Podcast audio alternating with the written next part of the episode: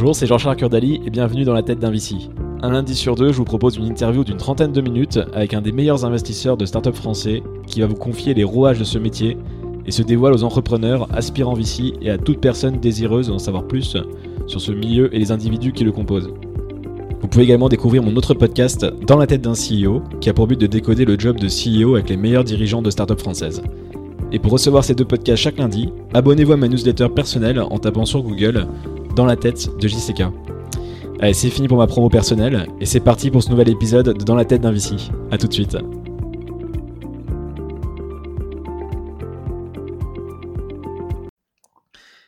Eh bien, salut David. Bonjour Jean-Charles. Écoute, je suis très content de t'avoir sur, sur le podcast.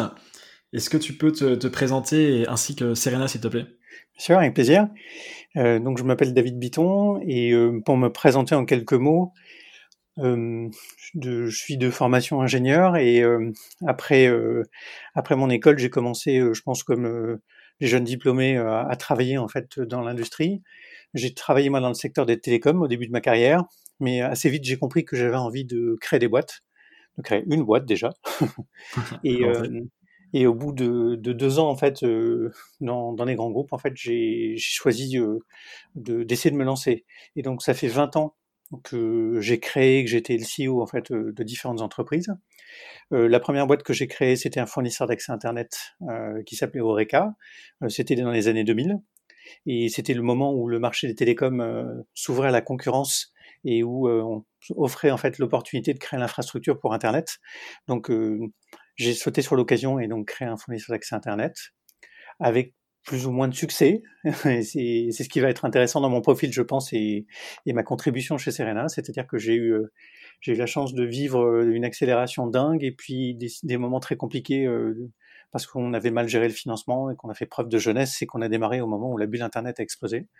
Donc voilà, ça fait partie de, de mon expérience. Qu'est-ce que justement tu dis vous avez profité, vous en avez profité ou ça vous a, euh, ça a été négatif cette, euh, cette bulle des années 2000 Est-ce que tu as vu que tu as levé de, pas mal d'argent quand même sur cette boîte-là on a, on a, levé pas mal d'argent, mais en fait, euh, pas suffisamment par rapport à ce dont on avait besoin. On avait même eu un accord pour avoir beaucoup plus de fonds que ce dont on avait, enfin, ce qu'on avait levé initialement.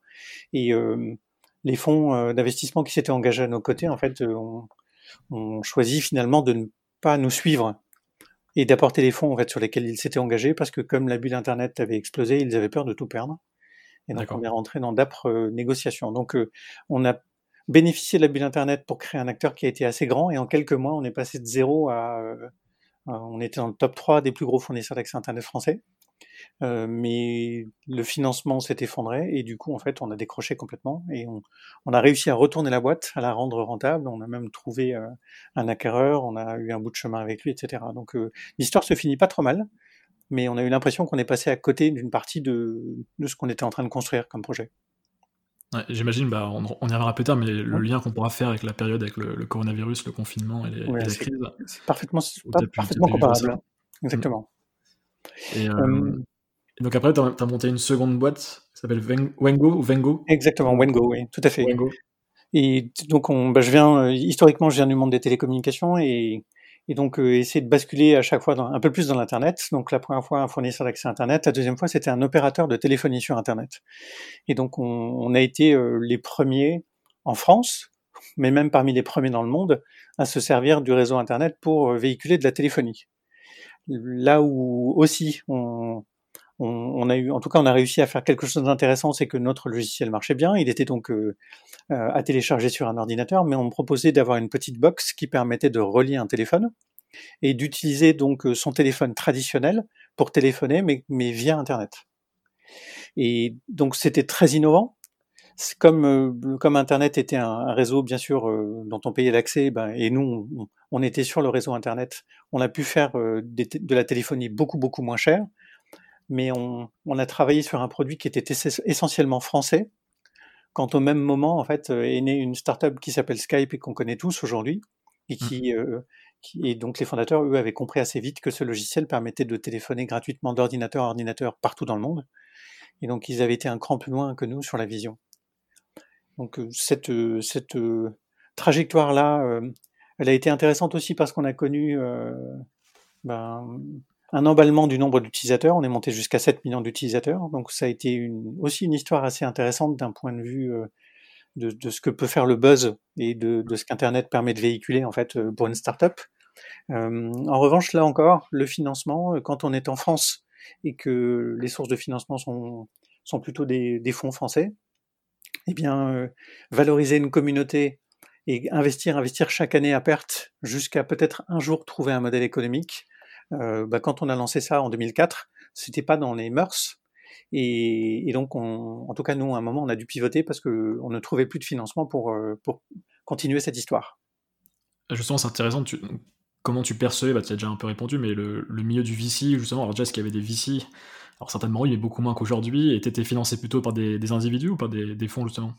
Alors, sur euh, le démarrage de Wengo, on a été financé par un industriel et par un opérateur de télécom parce qu'on c'est Neuf Télécom à l'époque qui est devenu euh, Neuf CGTEL. Et euh, la raison pour laquelle on avait choisi le financement par un industriel et, et pas par un fonds, c'est parce qu'on était absolument incapable de savoir à quoi allait ressembler le modèle économique. Et que euh, l'industriel, donc Neuf Télécom, avec qui on travaillait, était très intéressé lui aussi par toute la R&D qu'on était en train de faire et de véhiculer de la voix sur le réseau Internet. C'était quelque chose qui était très en amont, bien sûr, mais qui les intéressait énormément. On a aussi travaillé avec eux à des premiers logiciels en fait sur téléphone portable. Et euh, un des premiers téléphones qui faisait à la fois de la voix et du Wi-Fi en France, il avait été lancé par Neuf Télécom et le logiciel qui tournait sur ce téléphone avait été développé par Wengo. Donc, on avait trouvé un accord où le financement était assuré par un opérateur et où on avait du temps pour essayer d'identifier le bon modèle économique. Quand on a pivoté et qu'on a décidé en fait de faire de Wengo une place de marché, donc ce qui a été la suite de cette aventure-là, là on a fait rentrer un fonds d'investissement et on est rentré, on est revenu à du financement classique. D'accord. Et euh, est-ce que en ce cas c'est mon point de vue, euh, c'est peut-être qu'à l'époque c'était différent, mais d'avoir un industriel trop tôt dans la trajectoire de sa boîte, c'est aussi prendre le risque, bah, au niveau des exits, d'avoir des, perspectives limitées, euh, aussi bien en montant qu'en qu acquéreur potentiel? Euh, que... Comment tu voyais la chose à l'époque? Est-ce que c'est -ce c'est une bonne...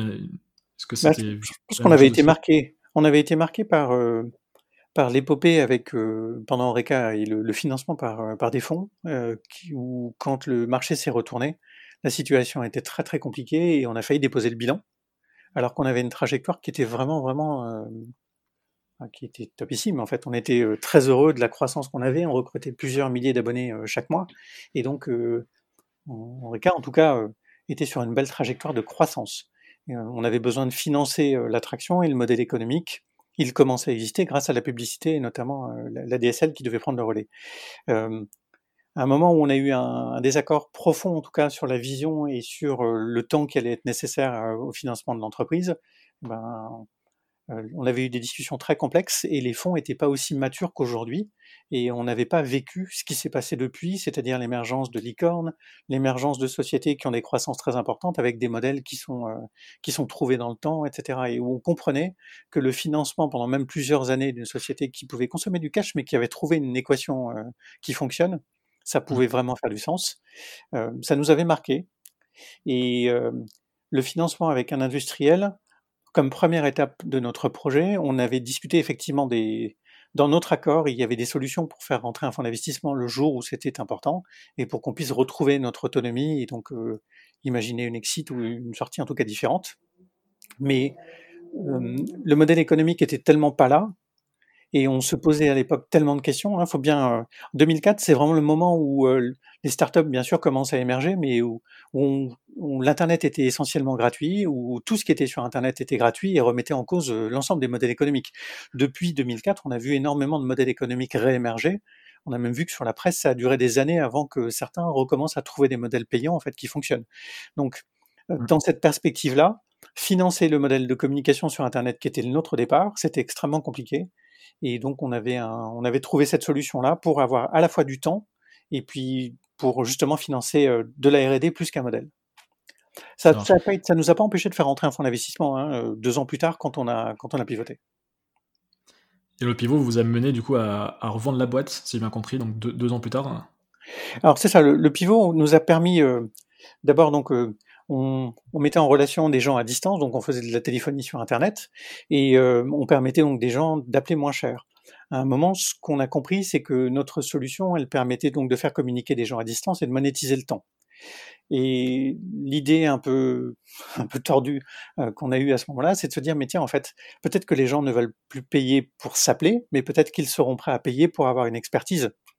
Euh, payer les prestations d'un avocat, d'un prof de maths, d'un prof de guitare, etc. Et donc Wengo est devenu la première place de marché de prestations intellectuelles sur Internet. On nous qualifiait à l'époque de IB des services, et je trouve que c'était une, c'était intéressant, en tout cas comme dénomination. Ce qu'on essayait de faire, c'était un annuaire où des professionnels pouvaient commercialiser leurs prestations au tarif qu'ils souhaitaient et où nous, on était vraiment une place de marché pour faire ça. C'est à ce moment-là où Ventech a, rejoint le capital de, Wengo.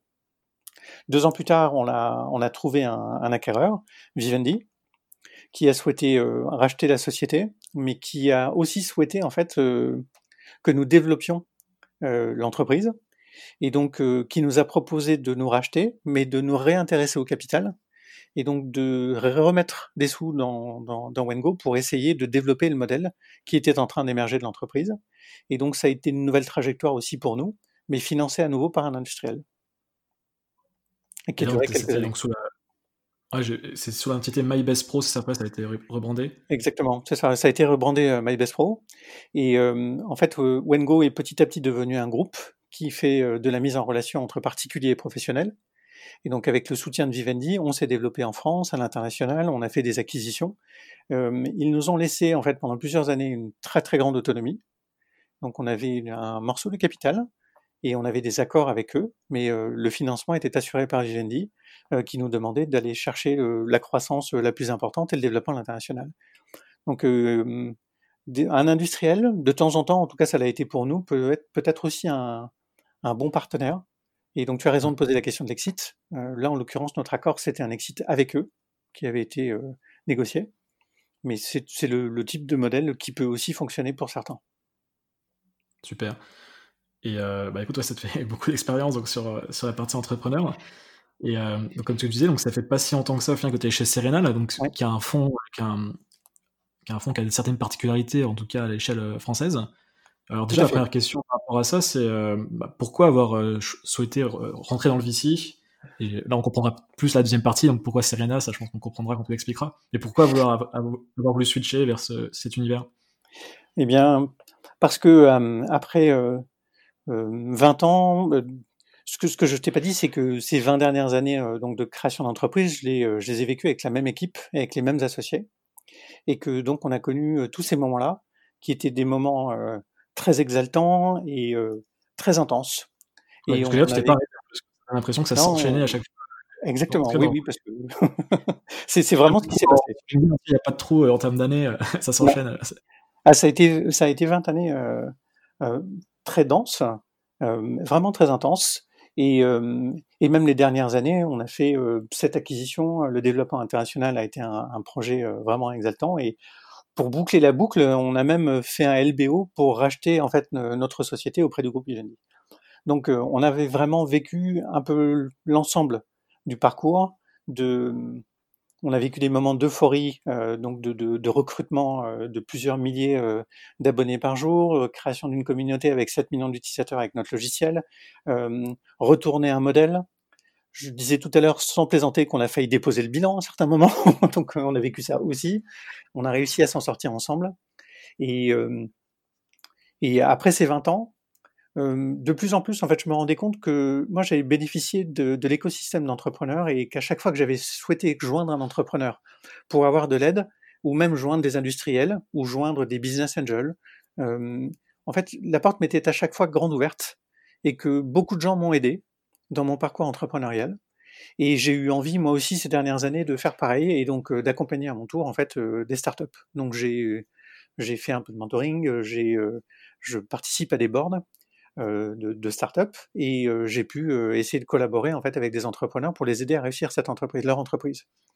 Vous avez commencé à investir à titre personnel avant de rejoindre Cerna Exactement. En investissant ou même sans investir à titre vraiment amical, c'est-à-dire que je trouve que ça fait partie en tout cas de, c'est comme ça que ça s'est passé pour nous. Et je trouvais que c'était un juste retour des choses que nous aussi, nous commencions à passer euh, du temps avec des entrepreneurs pour les aider eux-mêmes à, prendre le relais et à réussir leur entreprise. Euh, à ce stade de, ma carrière et de, ma vie, euh, j'avais envie de, changer aussi. J'avais donc vécu pas mal de cycles et et j'ai croisé vraiment par hasard les gens de Serena qui ont un, un ADN d'entrepreneur, puisque les fondateurs de Serena avaient créé un, un, incubateur qui s'appelle Kangaroo Village, euh, je crois que c'était dans les années 2000, et qui, quand ils ont créé leur premier fonds d'investissement, Serena, Serena 1, euh, avait pour envie à la fois de mettre de l'argent, mais d'accompagner les entrepreneurs. Ils avaient envie de créer le fonds en fait dont eux rêvaient. Et donc le fonds dont eux rêvaient, c'est quelqu'un qui mettait des sous, mais qui mouillait le maillot. Et euh, ils se sont essayés à le faire eux-mêmes, et puis, il y a quelques années, ils ont décidé en fait de créer au sein de Serena une équipe qu'ils ont baptisée l'équipe operating. Et donc, ils ont commencé à euh, s'entourer de gens qui avaient une expérience entrepreneuriale. La première d'entre eux a été Amélie Faure, euh, qui a un parcours d'entrepreneur absolument incroyable et qui euh, s'est mise donc à travailler à plein temps auprès des sociétés du portefeuille non pas pour qualifier l'investissement, non pas côté investissement, mais vraiment côté operating, c'est-à-dire qu'une fois l'investissement est fait, c'est aider les entrepreneurs à réaliser, à exécuter leur plan et, euh, bénéficier en fait de, l'expérience qu'on peut avoir quand on, a créé plusieurs entreprises pour euh, éviter des erreurs ou aller droit au but. Et elle a commencé à structurer ça et j'ai croisé son chemin il y a quelques mois. Et quand elle m'a expliqué en fait qu'il était possible de travailler dans un fonds et de passer son temps à faire ça, en fait, ça, ça m'a vraiment vraiment donné envie. Et c'est comme ça que j'ai pris la décision de rejoindre Serena. Ah, c'est une, belle histoire et je sens qu'on va pouvoir rentrer un peu dans le détail. Euh, alors avant d'expliquer justement le, ton rôle et justement le, rôle de manière générale de l'équipe d'Operating Partner, euh, la thèse donc, de Serena, donc tu l'as expliqué, mais peut-être juste pour expliquer les, le stade à laquelle Serena investit, le alors, de quel type de boîte, ce genre de choses Oui, tout à fait. Euh, donc dans, Serena aujourd'hui, il y a plusieurs fonds. Il y a donc le, fonds Serena qui est plutôt un fonds généraliste. Il y a eu Serena 1, il y a eu Serena 2, et il y a en ce moment même un Serena 3, un troisième fonds chez Serena. Il y a aussi le fonds Data Venture et le fonds V13. Euh, Serena, c'est plutôt un fonds qui fait des investissements en séries A ou B. et dans Data Venture, on a plutôt en fait du seed et série A. Et dans dans V13, qui est un fonds qui est dédié au gaming, euh, c'est aussi euh, du CID jusqu'au Seria. Pardon, c'est tout d'un coup Siri qui se met, qui se met à répondre à ma place. c'est les, les, du direct. Les... voilà, nous sommes sur écoute. Et euh, donc, Data Venture, c'est un, un fonds qui investit dans dans tout ce qui traite de la data, de l'intelligence artificielle, euh, du big data, c'est des choses bien sûr qui sont très tendance en ce moment. Euh, chez euh, Serena, on c'est plutôt de l'investissement et assez large. Ça va, je pense à des sociétés en fait euh, qui font, euh, qui mettent de l'intelligence dans la gestion en fait des ascenseurs, euh, à une société comme Proxy qui fait de la mise en relation entre entre des, pêcheurs et directement en fait des restaurateurs et des grossistes. Donc on a vraiment en fait des investissements assez divers et c'est de la richesse je trouve de, Serena. On a donc dans Data Venture des, sociétés qui sont beaucoup plus orientées data et une qui est assez connue bien entendu en ce moment c'est DataIQ Mmh.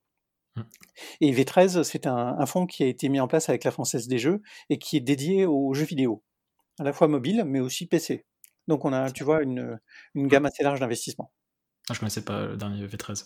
Et alors justement, donc les operating partners, donc tu me disais, vous êtes, vous êtes quatre aujourd'hui dans l'équipe Alors, Serena, donc la particularité, c'est que l'équipe operating, en fait, représente euh, quasiment 50% de, de l'équipe de Serena. Et c'est là où Serena est très particulier. C'est-à-dire que non seulement Serena a décidé de mettre en place une équipe operating, mais en plus, 50% euh, des effectifs du fonds sont aujourd'hui sur l'operating. Donc, nous sommes quatre operating partners, c'est-à-dire des gens qui ont un peu le même euh, parcours que moi. Donc, je parlais d'Amélie, euh, Amélie Faure. Il y a aussi Pascal Petit, Jérôme Stiwi, qui sont deux autres entrepreneurs. Et chacun de nous avons eu au moins une vingtaine d'années de création d'entreprise et avons créé chacun trois entreprises. Et la raison pour laquelle nous avons ce même parcours, c'est qu'on considère que, quand on crée une première fois une entreprise, bon, ça peut marcher, ça peut ne pas marcher, euh, et quand ça marche, ça peut sincèrement être de la chance. Quand on en crée une deuxième fois, et eh ben, normalement, la probabilité que ce ne soit que de la chance est un peu plus réduite. Et donc, on a vécu un peu plus qu'un succès ou un échec. Et quand on le fait une troisième fois, et eh ben, on a suffisamment d'expérience pour avoir vu un peu de chemin, euh, un peu de, un peu d'histoire, et donc pouvoir la mettre à disposition, en fait, euh, des, sociétés du portefeuille. Donc, on est quatre à avoir cette expérience-là. Mais il y a ensuite aussi des gens euh, qui n'ont pas un parcours d'entrepreneur, mais qui ont des, des expertises on a Emily qui s'occupe de la fonction RH. Et donc l'operating de Serena, c'est aussi d'accompagner les boîtes euh, qui sont généralement en phase de seed pour structurer leur recrutement et en particulier le recrutement des C-level. Euh, la mise en place d'un CODIR, c'est l'une des difficultés majeures ou, les recrutements des, premiers managers clés, c'est l'une des difficultés majeures, euh, majeures des petites entreprises. Et donc de les accompagner sur ces phases-là, les aider à bien qualifier le besoin, à bien qualifier les candidats, les aider à trouver les bonnes personnes, ça fait partie des choses qu'on met à leur disposition. On a aussi EBA, qui est la community manager, parce que l'un des actifs que je trouve absolument euh, dingue chez Serena, c'est le réseau des C-level auquel euh, les sociétés accèdent quand elles rentrent dans le club. Est-ce que tu me disais vous avez trois, il y a trois axes, trois missions euh, des operating partners C'est ça, on a, on a, en fait, l'intervention, tu, as raison, le, les le, métier d'operating chez Serena recouvre trois choses. Donc, l'accompagnement one-to-one, qui est fait par euh, donc, des gens comme moi, donc par des entrepreneurs, et qui donc en fait les entrepreneurs, les fondateurs de l'entreprise, mais aussi tous les six levels de, l'entreprise. Et ça, c'est aussi une des particularités de Serena. Donc, en tout cas, on les accompagne et on les accompagne. Euh, je pourrais décrire, si tu veux bien, la manière dont on le fait. Le deuxième pilier de l'accompagnement operating, c'est ce qu'on appelle le one-to-many et c'est-à-dire qu'on essaye d'identifier des best practices dans les sociétés qu'on accompagne, on en fait des contenus, on en fait des workshops qu'on filme, et tout ça en fait est mis dans un, dans, un outil, dans un portail qu'on met à leur disposition pour qu'ils puissent accéder à des modèles de business plan, à des templates euh, pour euh, le recrutement d'un cadre clé, donc euh, des fiches de poste pour un CMO, pour un CTO, etc. On met à disposition aussi, là, on a fait un stress test. ben, tu, parlais tout à l'heure du coronavirus que nous traversons tous en ce moment.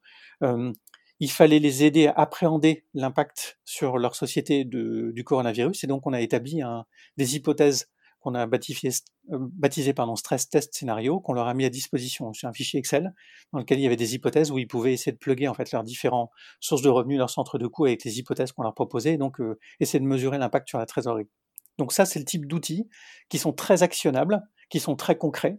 Ça peut être aussi comment se crée un plan marketing, ça peut être des rituels sur animer en fait un board, etc. Donc ce sont des choses très actionnables qu'on leur met à disposition. Et le troisième pilier de l'operating Serena, c'est le many to many. Et c'est euh, ce réseau social euh, que Serena a mis en place entre l'ensemble des six levels des boîtes du portefeuille. Donc euh, tu as 450 six levels dans les boîtes du portefeuille de Serena aujourd'hui. Et ces 450 C-level ont accès à un espèce de réseau social interne dans lequel ils peuvent s'interroger entre eux.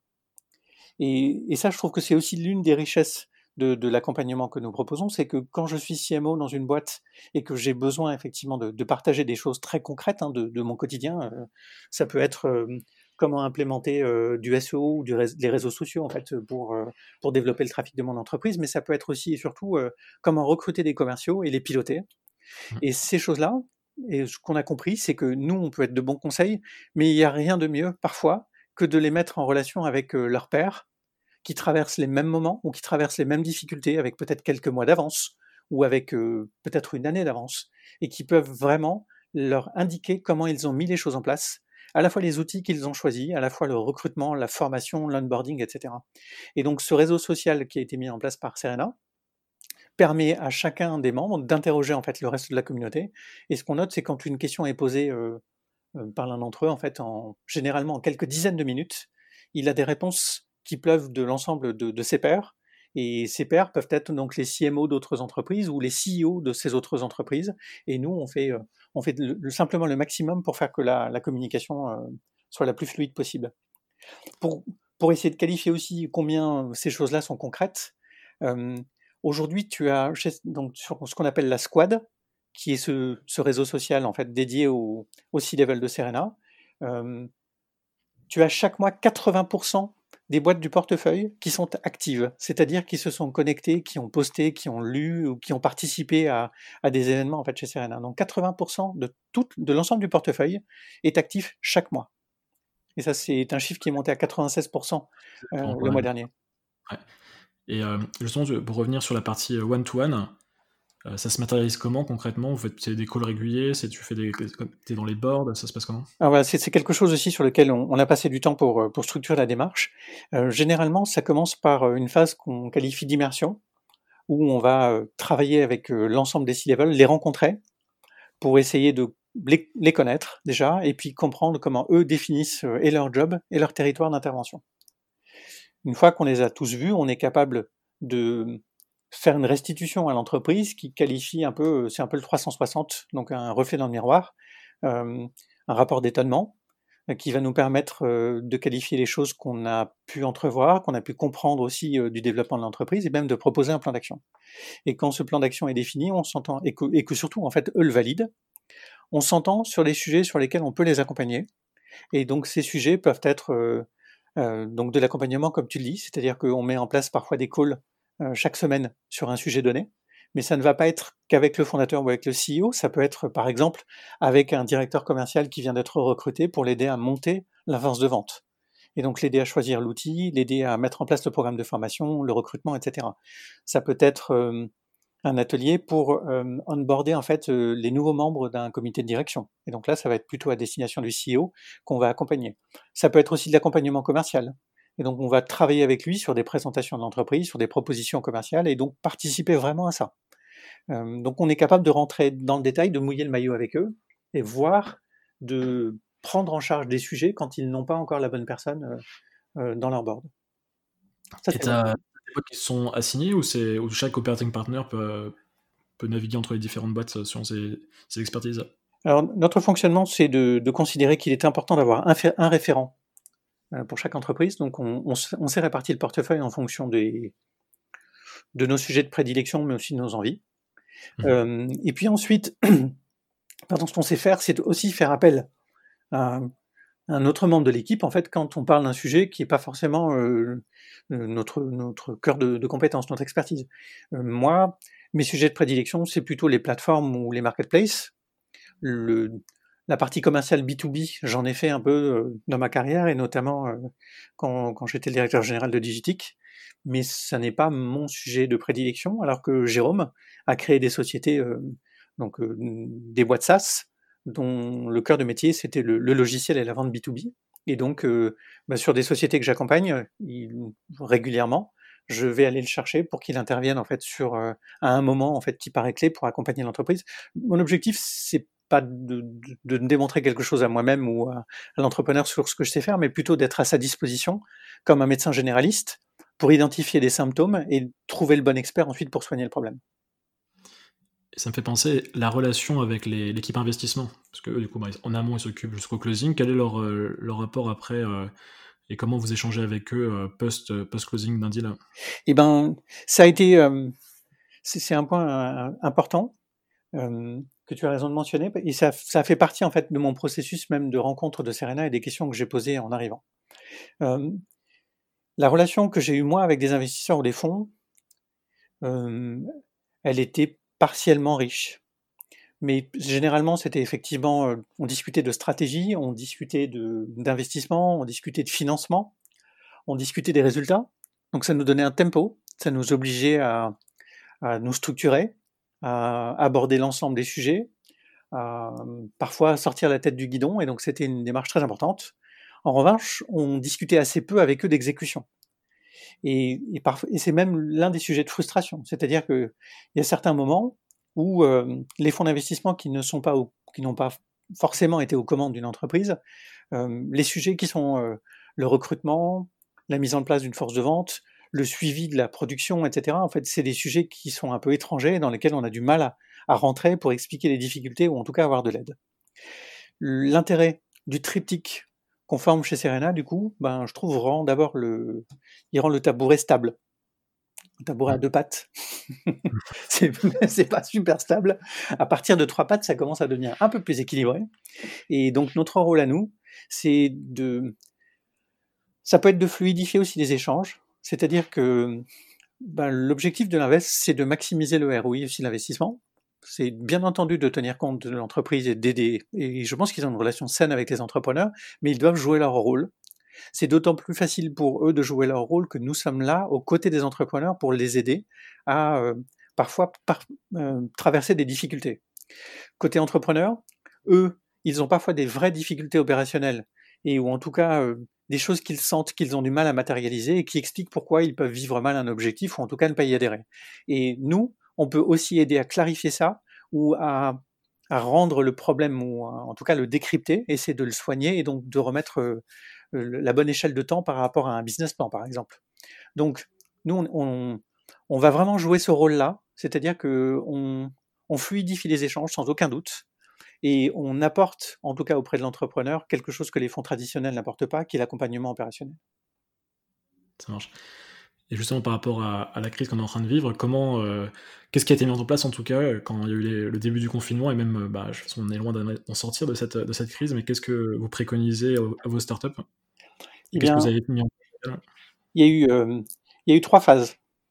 Il y a eu le, en fait, le confinement a été annoncé le 17 mars et je ne sais pas si tu te rappelles dans quel état on était tous, mais je pense que le, 17 mars, le, mot qui me vient pour qualifier cette, euh, ce moment-là, c'est la sidération. Euh, tous là, on entend qu'on va être confiné, mais on comprend pas très bien ce que ça veut dire. Mm. Et, euh, et, je pense sincèrement que pas mal des boîtes du portefeuille euh, avaient du mal ou auraient eu du mal à appréhender aussi vite, en tout cas, ce qui était en train de nous tomber sur la tête à tous. Donc, la première chose que nous avons fait, nous, parce qu'on a justement un peu de cheveux blancs et un peu d'expérience, on a vécu 2000, on a vécu 2008, et on sait que ces crises-là, quand elles interviennent, elles sont durables.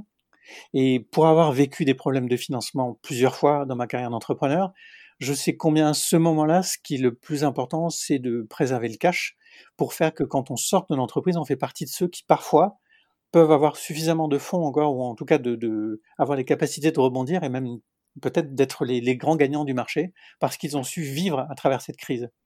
Donc ce qu'il fallait appréhender, c'est que ça allait être brutal et que ça allait durer. Et donc nous avons passé pas mal de temps à travailler avec eux pour faire prendre conscience dans les jours qui ont suivi euh, de l'impact de, de, la crise en fait sur leurs besoins de cash et combien en fait ça pouvait vraiment remettre en cause leur budget, leur business plan et leurs dépenses actuelles. Donc ça, ça a été les premiers jours qui ont suivi euh, l'annonce du confinement. Les, euh, les, j'allais dire, les 5-10 jours qui ont suivi, on s'est tous mis en ordre de marche, nous, là, donc l'équipe operating, sur aller décrypter toute l'information en fait qui tout d'un coup a émergé sur Internet dans tous les sens, euh, qui émanait du gouvernement, qui émanait de la BPI, qui émanait en fait euh, de partout, mmh. sur les bonnes pratiques pour mettre en place le télétravail, sur la communication de crise, sur donc ce stress test dont je parlais tout à l'heure, sur le chômage partiel, sur le financement, la facturage, etc. Et il faut bien voir qu'un entrepreneur, c'est pas forcément quelqu'un qui a 10 euh, ans, 15 ans et qui a passé son temps à étudier la mise en place de financement ou le fonctionnement du chômage partiel, enfin, en tout cas de la, technique liée à, la gestion des salariés. Certains d'entre eux, en fait, connaissent même pas le détail, ont des comptables ou essayent de gérer les choses tant bien que mal, mais mais ont pas les compétences en interne. Donc ce qu'on a fait, c'est qu'on s'est servi de la squad pour mettre à leur disposition une dizaine d'articles, mais qui ont été mis à jour tous les jours, tous les jours, tous les jours par l'ensemble de l'équipe operating et dont l'objectif était de décrypter toute l'information qui était disponible, de leur faire un digest de ça leur envoyer une newsletter chaque jour. Et ils n'avaient, pas besoin de lire autre chose. Ils savaient que sur le chômage partiel, il y avait une note Serena dans laquelle, en fait, ils avaient trouvé l'ensemble des informations, les liens, la manière de les utiliser et même le contact chez Serena qu'ils pouvaient appeler, en fait, pour avoir de l'assistance. Ça, ça a été une belle démonstration, je trouve. C'est, c'est terrible à dire, mais je trouve que pour nous, qui sommes operating partners, c'est un moment, euh, un moment absolument incroyable parce que s'il y a un moment où on peut démontrer justement la valeur de l'operating partner, c'est ce moment-là. Donc, de leur mettre à disposition des contenus, de travailler avec eux sur les dispositifs commerciaux à mettre en place pour lutter contre le churn. Euh, c'est des exemples très concrets de choses qu'on a mises en place euh, chez Serena pendant ces dix jours qui ont suivi. Et depuis qu'on est sorti de, cette première étape-là et qu'ils ont mis en place le chômage partiel, que par certains ont mis à l'arrêt leur entreprise, eh bien désormais on travaille avec eux à préparer la sortie de crise, à les aider à garder le moral, et à essayer de savoir comment ils vont sortir et tirer leur épingle du jeu. Et donc, on remet en place des, euh, workshops et on, fait venir à nouveau des pairs en visioconférence et on, les fait échanger, par exemple, sur l'opportunité qu'offre en ce moment le marché chinois. Et puisque le marché chinois est le premier à, sortir de, la crise du coronavirus, eh bien, et que la consommation redémarre, il y a des opportunités pour signer des contrats en ce moment sur Q2, Q3, alors qu'en fait, sur le marché américain, par exemple, c'est complètement à l'arrêt et qu'on sait bien que le marché européen l'est aussi. Donc ça, ça a été l'un des séminaires qu'on a lancé. on travaille là en ce moment sur le déconfinement. Et donc, on a notre Émilie, notre experte RH, qui, qui, anime un workshop la semaine prochaine sur masque, pas masque, quel type de masque, quelle signalisation au sol, comment les collaborateurs vont manger quand ils vont venir au bureau, lesquels doivent venir, lesquels ne doivent pas venir, comment on fait quand on a une, femme enceinte dans les équipes et qu'on veut justement absolument pas, prendre de risques avec elle Est-ce qu'on garde le, télétravail Voilà, c'est ça, c'est le genre de problématiques très concrètes sur lesquelles nous travaillons avec eux en ce moment. Ah, c'est passionnant en tout cas, ça montre que, encore une fois, que tu disais l'importance d'avoir une équipe operating partner. Et justement, donc c'est, on pourrait se poser la question, voilà, l'utilité. Alors déjà de manière générale, il y a peu de fonds au final aujourd'hui en France qui, qui fonctionnent ainsi. Et encore plus après la crise, on pourrait se dire voilà, ils vont peut-être les, fonds se concentrer peut-être plus sur faire plus d'investissements ou réduire les équipes euh, pour faire des fonds plus petits, je ne sais pas. Enfin, en tout cas, avoir une stratégie différente. Toi, tu vois ça comment? Tu penses que on va plutôt tendre vers des, un support euh, plus, plus, plus, poussé, on va dire, comme vous faites, ou plus une concentration, plus d'investissements ou des équipes plus réduites dans le VC de manière générale? Je ne pense pas que ce soit la tendance de fond. La, tendance de fond, c'est quand même que aujourd'hui, il faut être capable d'accompagner une société à tous dans le plus loin possible, le plus longtemps possible dans son besoin de financement. Ce qu'on a compris aujourd'hui, euh, c'est qu'une société comme DataIQ, ben, pour continuer sa, trajectoire stratosphérique, il faut être capable de remettre des dizaines de millions d'euros en fait de financement. Et aujourd'hui, les fonds français ne sont pas capables de suivre à tous ces, à tous ces moments. Donc qu'il puisse y avoir des fonds de taille importante en France, ça me paraît être essentiel pour être capable d'accompagner justement des, des, startups françaises à tous les moments de financement euh, et, et, surtout d'accompagner celles qui vont pouvoir avoir ce type de trajectoire. Le l'operating, je pense que la meilleure démonstration pour te, pour te dire que j'y crois, c'est que j'ai choisi de rejoindre l'équipe mmh. et que je le vis euh, de, depuis quelques mois. Je suis resté, euh, je suis resté associé de, de l'entreprise que j'ai créée. Je reste actif dans la société que, que j'ai créée parce que c'est l'une des sociétés parmi, parmi les autres en fait que je peux accompagner aujourd'hui. Euh, mais donc j'ai choisi de faire ça parce que ça me paraît être la bonne démarche. Et donc ce à quoi je m'attends, c'est qu'effectivement les autres fonds commencent eux aussi à faire, euh, à mettre en, à mettre en place des, équipes euh, d'operating. Euh, là où j'insiste sur euh, la spécificité de Serena aujourd'hui, c'est que euh, Serena a décidé que les partners invest et les operating partners avaient le même statut et le même type d'importance, en tout cas dans le fond. C'est-à-dire que c'est une démarche euh, assez courageuse et euh, assez innovante qu'ils ont poussée jusqu'au bout. C'est-à-dire qu'on a vraiment les moyens aujourd'hui d'accompagner les entreprises. Et quand je te parlais tout à l'heure d'un niveau d'activité de 80% de la communauté des C-level dans, la squad de Serena, c'est la meilleure démonstration pour moi que ce qui a été mis en place fonctionne. J'en parle d'autant plus facilement que j'ai rejoint l'équipe, mais que c'est pas moi qui ai mis ça en place. Hein. donc je suis très admiratif de, de, ce qui a été mis en place. Donc je m'attends plutôt à ce que ce modèle soit reproduit, mais un modèle comme ça, c'est un modèle qui prend du temps à être mis en place. Ça fait plusieurs années euh, qu'il a été installé chez Serena, et donc je pense que le plus tôt les autres euh, s'y mettront, et le mieux ce sera pour, pour tout le tissu entrepreneurial français. Ah bah, enfin, je le trouve hyper intéressant parce que c'est vrai que souvent j'ai l'impression que c'est plutôt des advisors qu'on voit et c'est des gens qui sont pas à temps plein, alors qui font de leur mieux, j'imagine, euh, mais qui, euh, voilà, qui ont leur boîte à côté et du coup sont pas concentrés à 100% là-dessus. Et c'est vrai qu'avoir des gens bah, comme toi qui ont 20 ans d'expérience, euh, pour des plus jeunes entrepreneurs, ça, quand on sait qu'on peut solliciter bah, quasiment H24, c'est une plus-value qui est, qui est dingue, j'imagine, pour, enfin je suis sûr, même pour les, pour les entrepreneurs. Bah, il, et, il, nous accueille, il, il, nous accueille à enfin, ils sont, ils sont effectivement assez contents de, nous accueillir. Euh, ils nous font euh, la chance de nous donner leur confiance et donc de partager vraiment leurs problèmes opérationnels. Et, c'est ça qui est absolument magique aussi euh, pour nous. C'est-à-dire que moi, ce que je trouve génial, c'est de, pouvoir avoir la chance de les accompagner dans ces moments qui sont dingues là, dans la création d'entreprise, dans ces petits moments qui font que tu vas réussir à t'en sortir et que tu vas réussir à trouver les clés du modèle. On peut participer à ça et être à leur côté, et à essayer de partager justement euh, les choses qu'on a apprises. Donc c'est c'est très enrichissant et puis c'est euh, c'est passionnant euh, et j'ai l'impression que ça leur est utile. Et donc ben comme toute boîte classique qui essaie de mesurer sa satisfaction client, ben nous notre nos clients ce sont les C-level et donc on fait un NPS chaque année et le NPS a un score assez sympa donc visiblement ça fonctionne. J'en doute pas. Écoute, on arrive à la fin déjà, il reste deux, trois questions. Euh, est-ce qu'il y a une industrie ou un secteur qui te passionne particulièrement en ce moment? Euh, je crois, Non, je ne crois pas qu'il et ça tient sans doute à, à, mon rôle, ou en tout cas à ce qui me passionne moi. À ce stade, ça n'est pas le secteur qui m'intéresse, mais plus trouver les clés pour, pour, enfin trouver la, clé à un problème, trouver la solution pour faire que le business model émerge. Et, et ce qui est vachement intéressant, au contraire, c'est d'essayer d'identifier les patterns qui marchent dans un secteur et d'essayer de le reproduire dans un autre. Je disais tout à l'heure que, dans Serena, il y a des sociétés qui gèrent des ascenseurs, qui gèrent le marché du poisson, etc. En fait, donc on a et puis et puis DataIQ qui est à la pointe de l'intelligence artificielle. Euh, c'est absolument magique de se rendre compte qu'ils peuvent tous avoir exactement les mêmes problématiques, c'est-à-dire recruter une force de vente, la mettre en place et qu'elle ait un niveau de productivité, qu'elle ait les bons leads, etc. Donc finalement, la démarche à chaque fois est la même. Et il faut juste trouver le, bon calibrage, le bon message, la bonne formation, etc. Donc c'est ça que je trouve passionnant. Et donc c'est plus euh, dans dans ces moments où tout d'un coup ça crépite et que ça cristallise et que la boîte trouve la, le bon équilibre et puis s'envole. Voilà, c'est ces moments-là que je trouve euh, fascinants. Ouais, donc toi, ton kiff, c'est vraiment dans les organisations plus que dans le produit qu'elles vont la boîte. C'est vraiment l'interne qui te, qui te passionne. Comment ça, comment ça s'organise C'est un, mélange. C'est un mélange pas que d'organisation, c'est un mélange de, de produits, de marketing et d'organisation.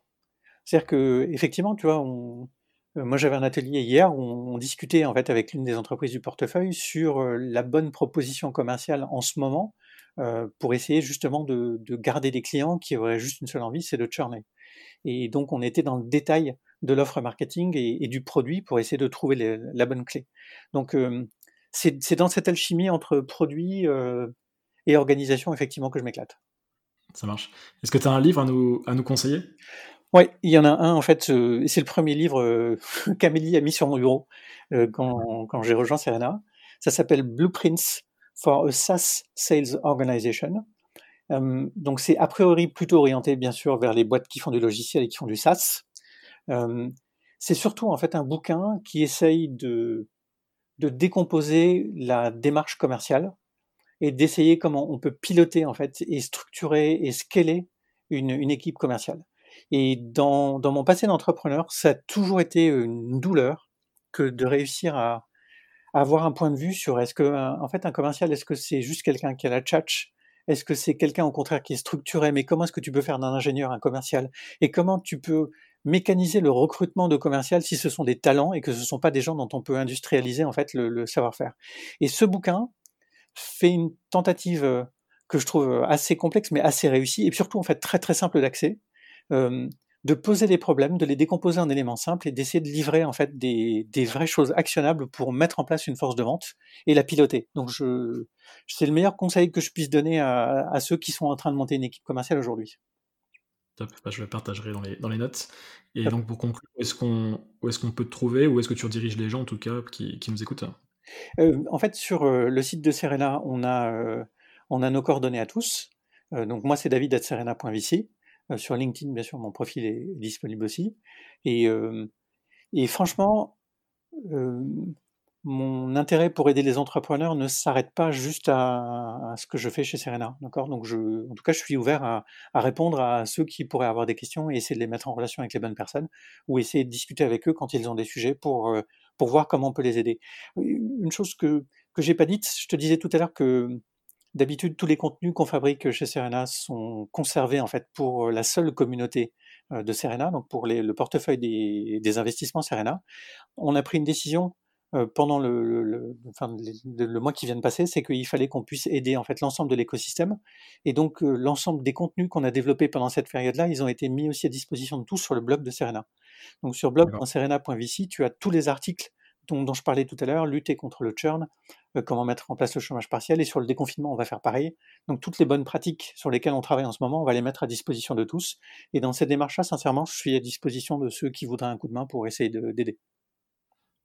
Bah super, je mettrai aussi le lien du blog sur, sur les notes. Euh, je te remercie beaucoup David, c'était top à faire avec toi cet épisode. Ravi, euh, et merci beaucoup de me donner l'occasion de, de parler de l'operating ben c'était, moi, c'était le premier que je faisais, donc c'était, c'était, parfait pour moi aussi. Et je te remercie, je te, je te dis à bientôt. À très bientôt. Salut.